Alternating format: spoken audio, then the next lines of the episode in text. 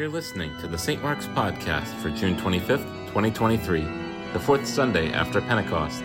Today's sermon was given by the Reverend Peter Walsh. It's based on Matthew chapter 10, verses 24 through 39. Uh, good morning again, and good morning to all of you who are streaming with us. Uh, as we all know, I think we all know, Jesus is the most famous person in the history of humanity, in the history of the world. And a lot of people know a little bit about this guy. He is very, very interesting. But the decision to actually follow Jesus is complicated and the decision to actually try to do what he teaches is such an immense challenge, it takes our whole life to sort out. The very heart of the gospel that Jesus teaches is the heart of God, and the heart of God is the being of God, which we're told in 1 John is God is love. So the heart of the gospel is divine love, the very being of God. And uh, Jesus is that love incarnate and inspired. And for us to choose to follow Jesus is to live for a higher purpose that is beyond the confines of our humanity, no matter how we might think about that. It's to seek to live as a, in the flow of and as a reflection of divine love. Now, somewhere along the line, the church, and maybe some in the culture, got the idea that to be a Christian is to be nice. I mean, I remember as a kid thinking it's a kind of goody two shoes undertaking. I have no idea what goody two shoes means, actually, and so I'll wait at the back of the door for somebody to tell me what that means. But you get the idea, and nowhere in the Bible does it say that God is nice. And nowhere in the Bible does it say that Jesus is nice, and there are several instances where it is clear that Jesus doesn't appear to be that nice. This clean cut, bland Christianity does not reflect the Jesus that we see in the scriptures. Jesus himself was a scandal. His family thought he was nuts, and they tried to stop him. The little village that he grew up in tried to kill him, but he walked right through before they threw him off headlong. And the religious authorities in Jerusalem thought he was such a scandal that they did manage to kill him. And they did not kill Jesus because he was nice. The gospel that Jesus taught and the gospel that he lived was scandalous, and it is a scandal of love. And ironically, that love leads to conflict. Jesus walked the way of love, and we can see from the gospel stories that he was in conflict all the time, or most often, and that that conflict grew more intense the closer he got to Jerusalem. We can see that he was in conflict with his family, with his community, with his religion and his culture, and sometimes with his friends and his followers. So, Jesus just told us that we are to be like he. We are not greater or lesser than he right? Uh, and if we are really to follow Jesus, it means that we are going to experience conflict and disagreement. And the reason is because the Jesus of the Bible does not bless all the values that we might hone to. Jesus does not bless the values of our culture. He does not bless the values of our country. He does not bless the values of the Republican Party. He does not bless the values of the Democratic Party. He doesn't bless the values that we hold many times in our families or with our friends, or even the values that we hold.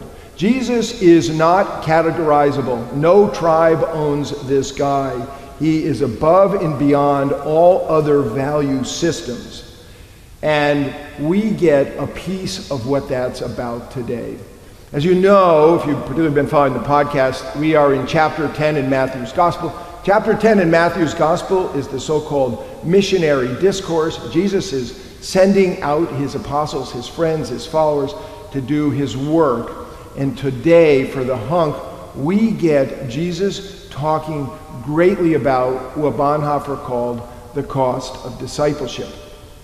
Many of you uh, might have been blessed in some years gone by to hear Peter Gomes preach, the, the man who was undoubtedly the, the greatest preacher alive in the United States. And Peter had a lot of amazing things to say, and one of them was that religion is like the garment industry, uh, industry that uh, fashions and themes and modes come and go.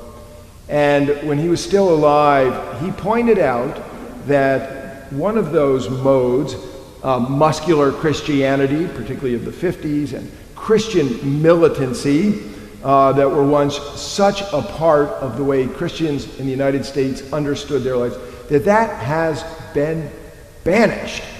Uh, and it's been banished in part because uh, the notion of battle and struggle has become kind of unseemly to our, some of our understanding of the faith nowadays, in part because Jesus himself is no poster boy for the church militant. He offered no resistance to the people, the men who killed him. And the church militant uh, undoubtedly overdid itself and wandered into a kind of sin.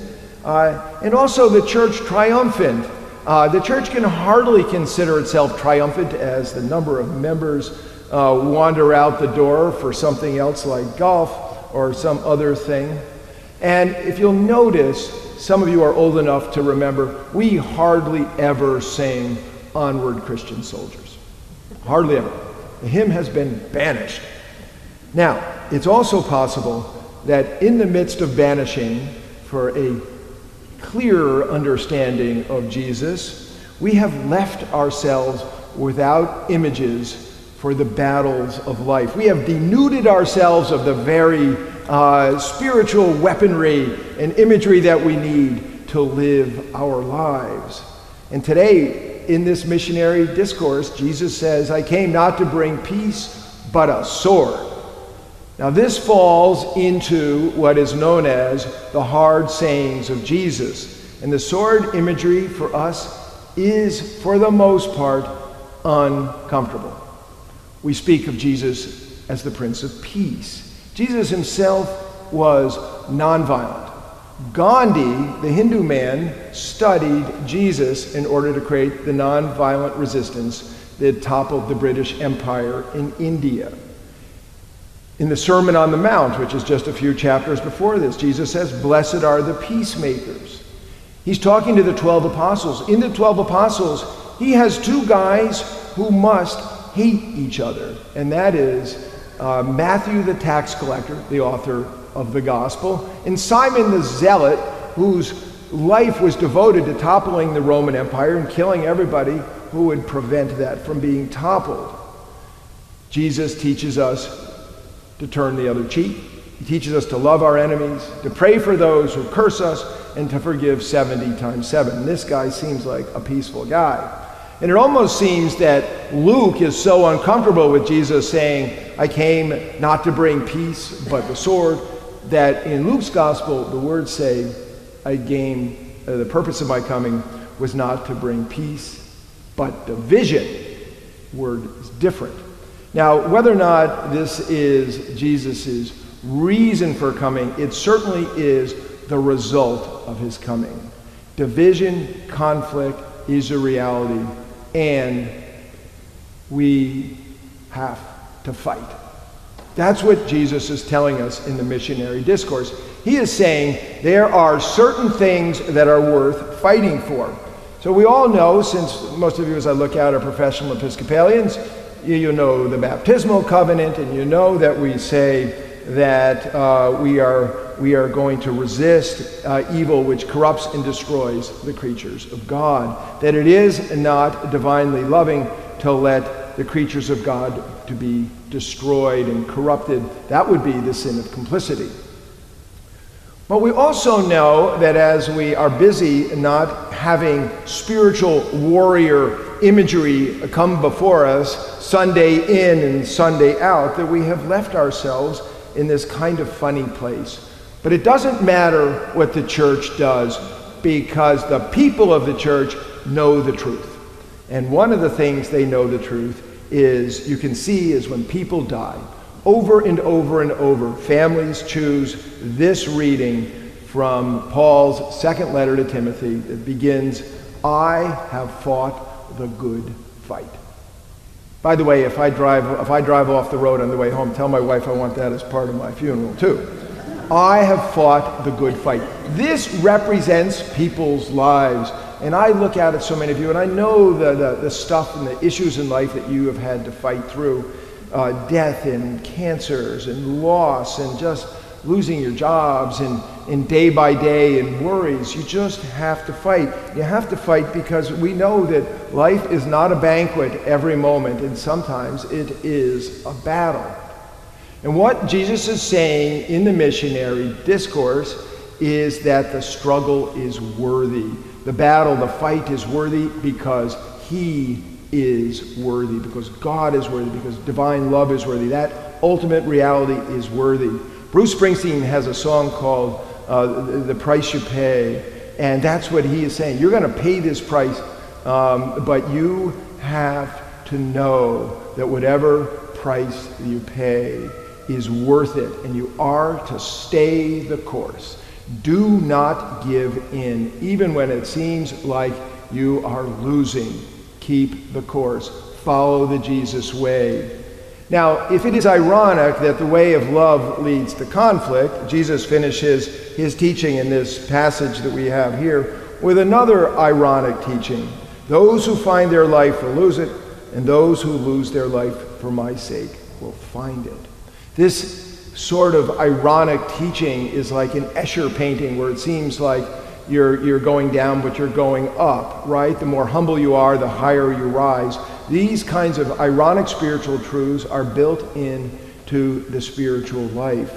And what Jesus is saying is self absorption in our own way is a form of death. And it leads ultimately to a, a significant loss and a waste of time for our lives. And he is saying that if you lose yourself in him, you will find yourself caught up in a force field of light and light and love, a place, uh, a way of living this life that is full of meaning and soul satisfaction, and that it is the ultimate reality that even if we live to be 94 or 104. It is a blip. And the eternal reality is divine love. And Jesus' teaching are seeking to center us on that walk and on that passage. And the flight is bumpy. It is bumpy. And it does involve some fighting. And what does he say? He tells us in this passage what the Bible tells us all the time. Do not be afraid. Fear not. Do not be afraid. It is worth the struggle. God can count the hairs on your head, even if there's not that many. God knows your struggle. You're of more value than a few sparrows. The Lord knows your struggles. Keep it up. Amen.